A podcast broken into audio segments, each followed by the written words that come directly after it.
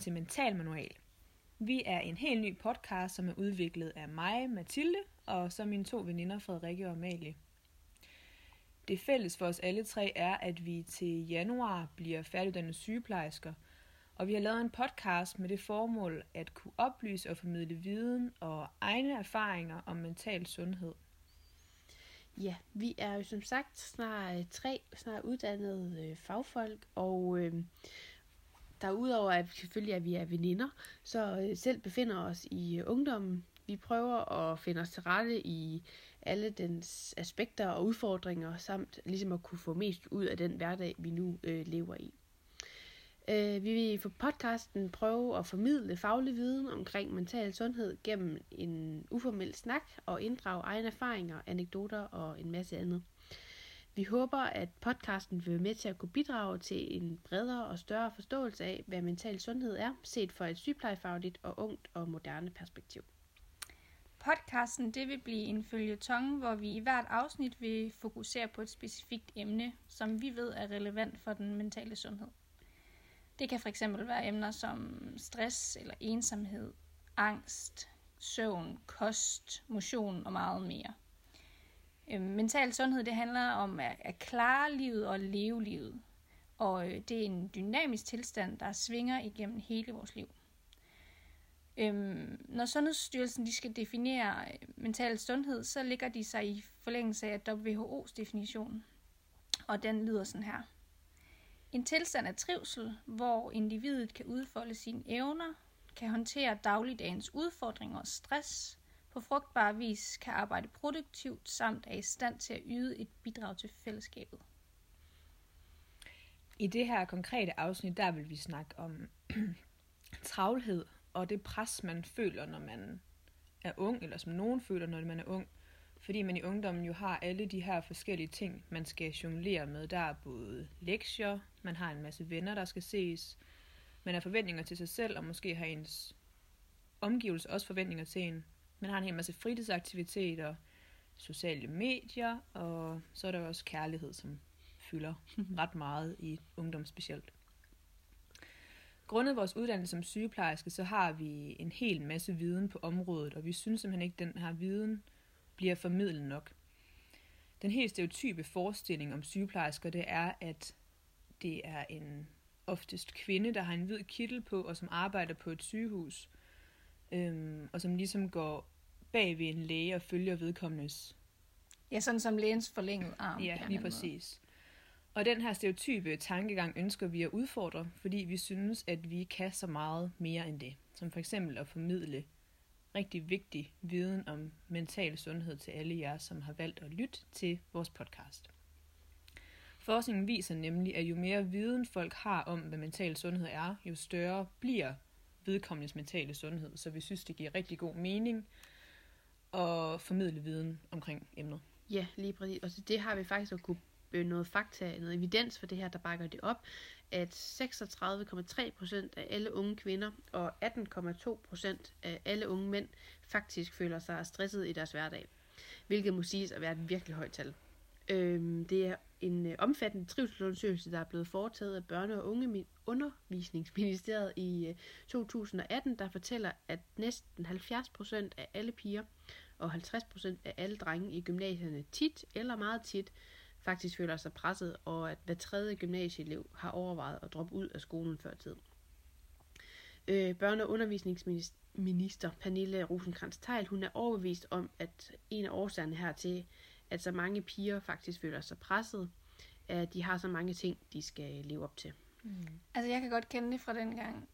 Jeg gik i gymnasiet. Øhm, der er jo ikke kun gymnasiet, øh, der er også andre ting. Der er mm. også hele ens øh, omgangskreds, ens sportsgren, ens... Mm. Øhm, ja, kærlighedsliv, som du yeah. sagde før, Mathilde. Der, øhm, der er mange ting, der presser, og det der er, det er, at man vil jo gerne gøre det så godt man kan, mm. fra alle fronter. Yeah. Øhm, og jeg, jeg synes tit, det var svært at få, at få til at hænge sammen med at skulle præstere både øhm, i skolen og efter skolen og i vennekredsen og til min sportsgren. Mm. Øhm, og altså, sådan er det jo også stadigvæk. Altså. Ja, det er jo det. Altså, selvom vi går på en videregående uddannelse, så er der bare en masse nye og andre ting, man skal tage stilling til. Vi skal for eksempel snart til at finde ud af, hvilket vi skal finde et job. Hvad skal mm. vi så lave? Øh, studiearbejde, mens man har været studerende. Der er familie og logistik bare generelt. Der er så meget planlægning og mange, så mange ting, man hele tiden synes, man skal tage stilling til, og mm. gerne også gerne vil have kontrol over. Ja. ja. Og sådan øh, lidt mere øh, faktuelt, så øh, når man når man har virkelig travlt og har så mange bolde i luften, der hele tiden skal jongleres med, så kan vores krop udvikle nogle meget uhensigtsmæssige, uhensigtsmæssige reaktioner, hvor stress er et eksempel. Øhm, stress det er ikke en sygdom i sig selv, men en reaktion på, øh, at kroppen har været under langvarig belastning. Øhm, stress det kan både være en, en kortvarig og hensigtsmæssig reaktion, og det kan være en langvarig og mere uhensigtsmæssig reaktion. Langvarig stress det øh, er en tilstand af, af anspændthed og, og ulyst gennem lang tid, som kan have nogle ret alvorlige konsekvenser for vores helbred på sigt. Øhm, når vi befinder os i, i situationer, som er farefulde eller som er belastende, så reagerer kroppen med noget, der hedder et stressrespons. Og formålet med den her stressrespons, det er at forberede kroppen på at skulle være fysisk aktiv og ligesom gøre klar til det, man også har hørt som fight or flight mode. Og den her stressrespons, den kan både aktiveres ved små og store belastninger. De små, det er for eksempel så simpelt som når vi vågner om morgenen, eller når vi dyrker motion. Hvor de lidt større kan være for eksempel traumer og sorg, eller en langvarig og meget intens travl hverdag, som mange unge oplever. Kroppens stressrespons det styres af vores nervesystem og de hormoner, der kaldes kortisol og adrenalin. Når stressresponsen aktiveres, så øh, udskiller kroppen adrenalin, og det påvirker blandt andet vores blodtryk og vores puls, som vil stige. Og kortisol, det øger vores blodsukker og mange andre reaktioner i kroppen. Og alt det her, det er sådan set hensigtsmæssigt nok i en kortere periode, men der, hvor det begynder at blive farligt øh, og mere uhensigtsmæssigt, det er, når det er over en langvarig periode, og kroppen ikke når dertil, hvor den slapper af igen. Kroppen den tror, at den er i sådan en konstant farefuld tilstand og skal være klar til at, klar til at kæmpe og flygte hele tiden.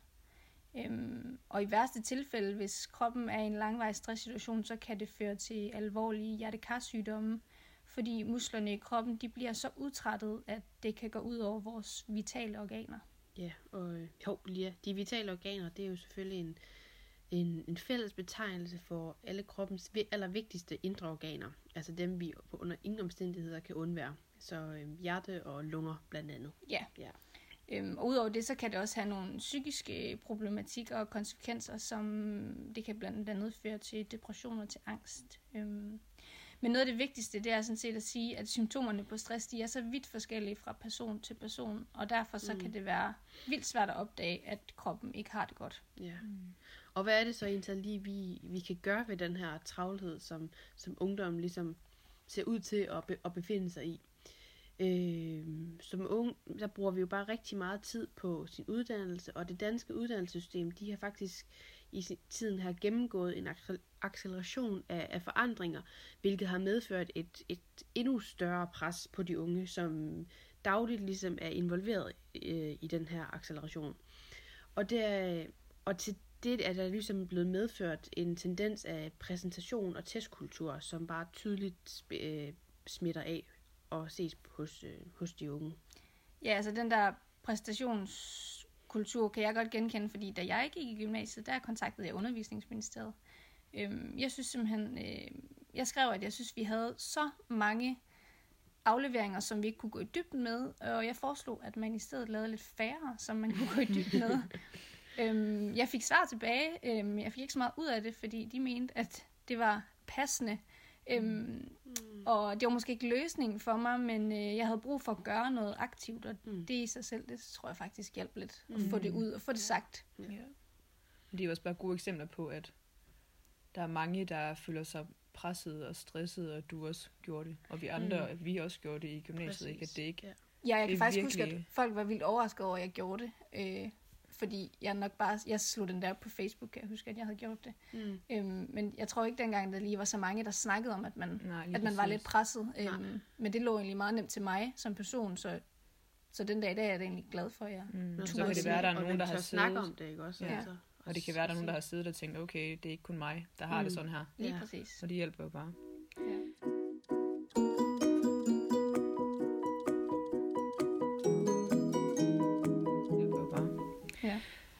Men det var lige en hel masse hårde facts, mm-hmm. øhm, sygdomslære og anatomi og hvad der sker i kroppen, når helt fysiologisk, når vi snakker om stress. Men et andet aspekt er også den her psykologisk, psykologiske indvirkning, som stress det kan have på kroppen. Lazarus er psykolog og professor i psykologi, og han har undersøgt den sammenhæng, som der er mellem stress og de følelser, man har, når man er stresset, og hvordan man mestrer dem på. Det er utrolig individuelt, hvordan man mestrer stressede situationer, og der er ikke nogen rigtig måde at gøre det på, er vigtigt at understrege til at starte med. Der er forskellige miljømæssige ting, som har indflydelse på stress og følelse, som blandt andet det pres, der er for det sociale miljø, og for det arbejde, man måske har, og som Frederikke sagde lige før, at man vil rigtig gerne opnå gode resultater. Og man vil selvfølgelig også gerne være elsket og respekteret øhm, af venner og familie, og også i skolen sandsynligvis. Ja. Mm. Og hvis alle de her belastninger, man hele tiden bliver påført, de overskrider de ressourcer, man har, så kommer man i en stresset situation, og så vil man ligesom skulle finde en måde at håndtere den stress på, man er i.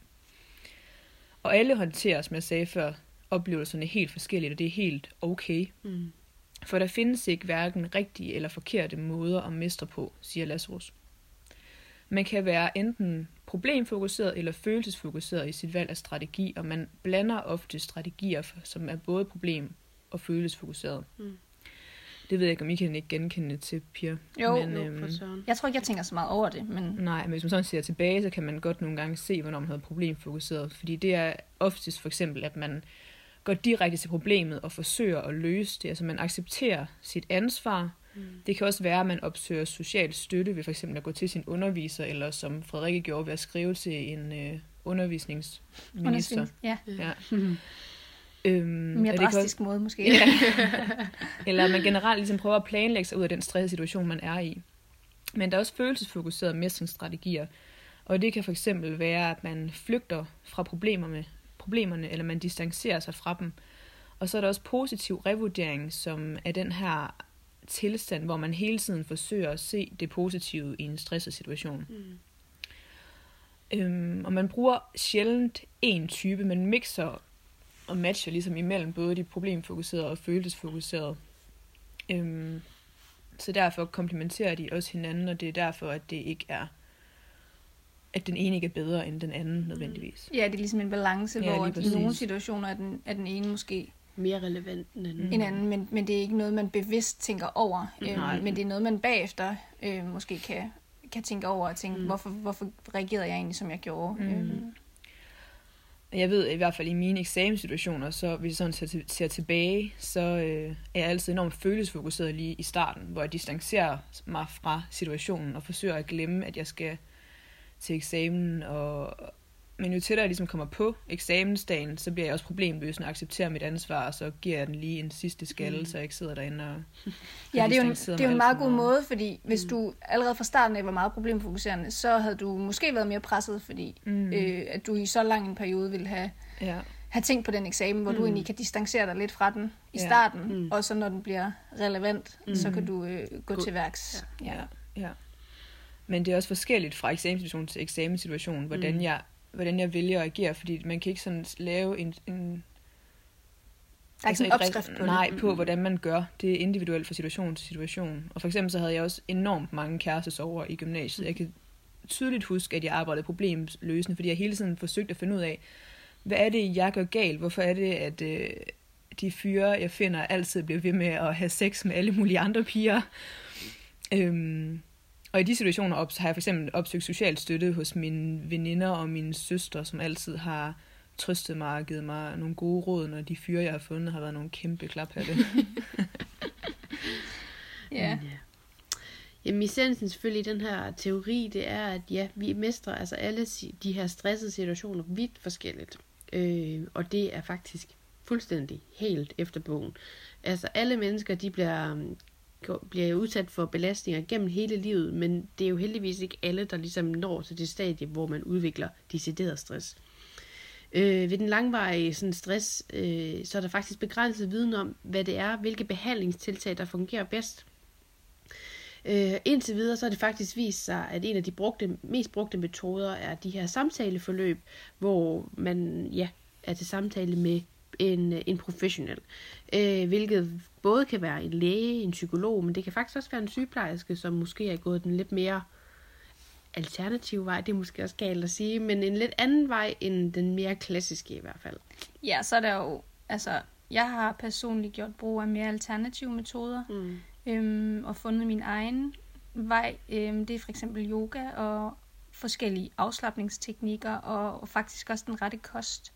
Men det kræver helt klart øvelse, og det er ikke bare lige til. Øhm, det kræver øh, lige så meget træning, som hvis man skulle træne op til for eksempel et, et Mm. maraton eller en eller anden sport. Øhm, og så er der også evidens for, at fysisk aktivitet og afspænding og, og en regulering af søvnen, det virker på en stressniveau. Øhm, fordi at fysisk aktivitet, det hjælper kroppen med at begrænse en stressrespons, og så fremmer det søvnen. Mm. Og søvnen er jo i sig selv et kæmpe emne, som jeg tænker, vi vil tage op i et, i et senere afsnit. Helt klart. Ja. Men øh, et af nogle, et redskab måske, man kan anvende til ligesom at, øh, at koble, koble fra, kan for eksempel være mindfulness. Øh, det er et rigtig godt redskab til i, i stressede situationer. For eksempel også bare de sådan små, basale stressede situationer, hvor man står i den længste kø ever i Rema 1000. øhm, det kan bare dreje sig om de her forskellige afkoblingsteknikker, og det, det mindfulness er sådan en, en aktiv handling til at gå ind og, og, og dreje opmærksomheden ind på sig selv, og, og hvad det ligesom er, der generer en, kan man sige. Øh, mindfulness, det kan hjælpe, hvis man er, er typen, der ligesom er bange for at kede sig, og man ofte bare ender med at ty, ty hen til telefonen og sidder og, og scroller på den. Ja, og så er hjernen jo igen hele tiden aktiv. Mm, præcis, den formår aldrig at, den får aldrig lov af. til at slappe af, nej. Øhm, og det er vigtigt at huske, at hjernen har faktisk utrolig godt af at kede sig en gang imellem. Og, øhm, og det er netop derfor, at mindfulness er et rigtig godt redskab. Mm. Øhm, og der findes faktisk forskellige hjemmesider, der kan guide en igennem forskellige mindfulness sådan, sessioner. Blandt andet den her, der hedder Mindhelper. Ja, og der er også mange apps, øhm, Mm. og forskellige. Det er lidt forskelligt, hvad man... Hvad man, også hvad Er man til. lige er til, ja. Øh, men altså alt i alt, så er det bare rigtig vigtigt, at vi husker at passe på hinanden, og man især også passer på os selv, ved ligesom at lytte til de signaler, vores krop giver os, for den giver os faktisk rigtig mange pejlemærker om, hvordan vi ligesom går og har det. Og husker samtidig, at det er okay, at man siger nej til, til ting og til sociale arrangementer, hvis det, hvis det ikke lige er noget, man lige har lyst til i dag. Og det er også okay, at man ikke altid ligger allerøverst på den her karakterskala. Ja. Ja, øh, fordi stress giver faktisk 30.000 hospitalsindlæggelser årligt. Øh, og hvert år så er der faktisk over en halv million, der henvender sig til egen læge med stress, stresslignende symptomer. Og det er virkelig mange øh, mennesker, som er berørt af det her, og det er også vigtigt at huske, at vi står altså ikke alene med den her følelse af at være presset og stresset. Det er, og det er faktisk lidt skræmmende blevet en ret normal del af vores øh, samfunds, øh, samfundskultur. Ja. Ja. Men jeg tror, kan se på tiden, at vi hellere må til at slutte af for Ja. den her gang. Mm. Øhm, Men vi kommer stærkt tilbage med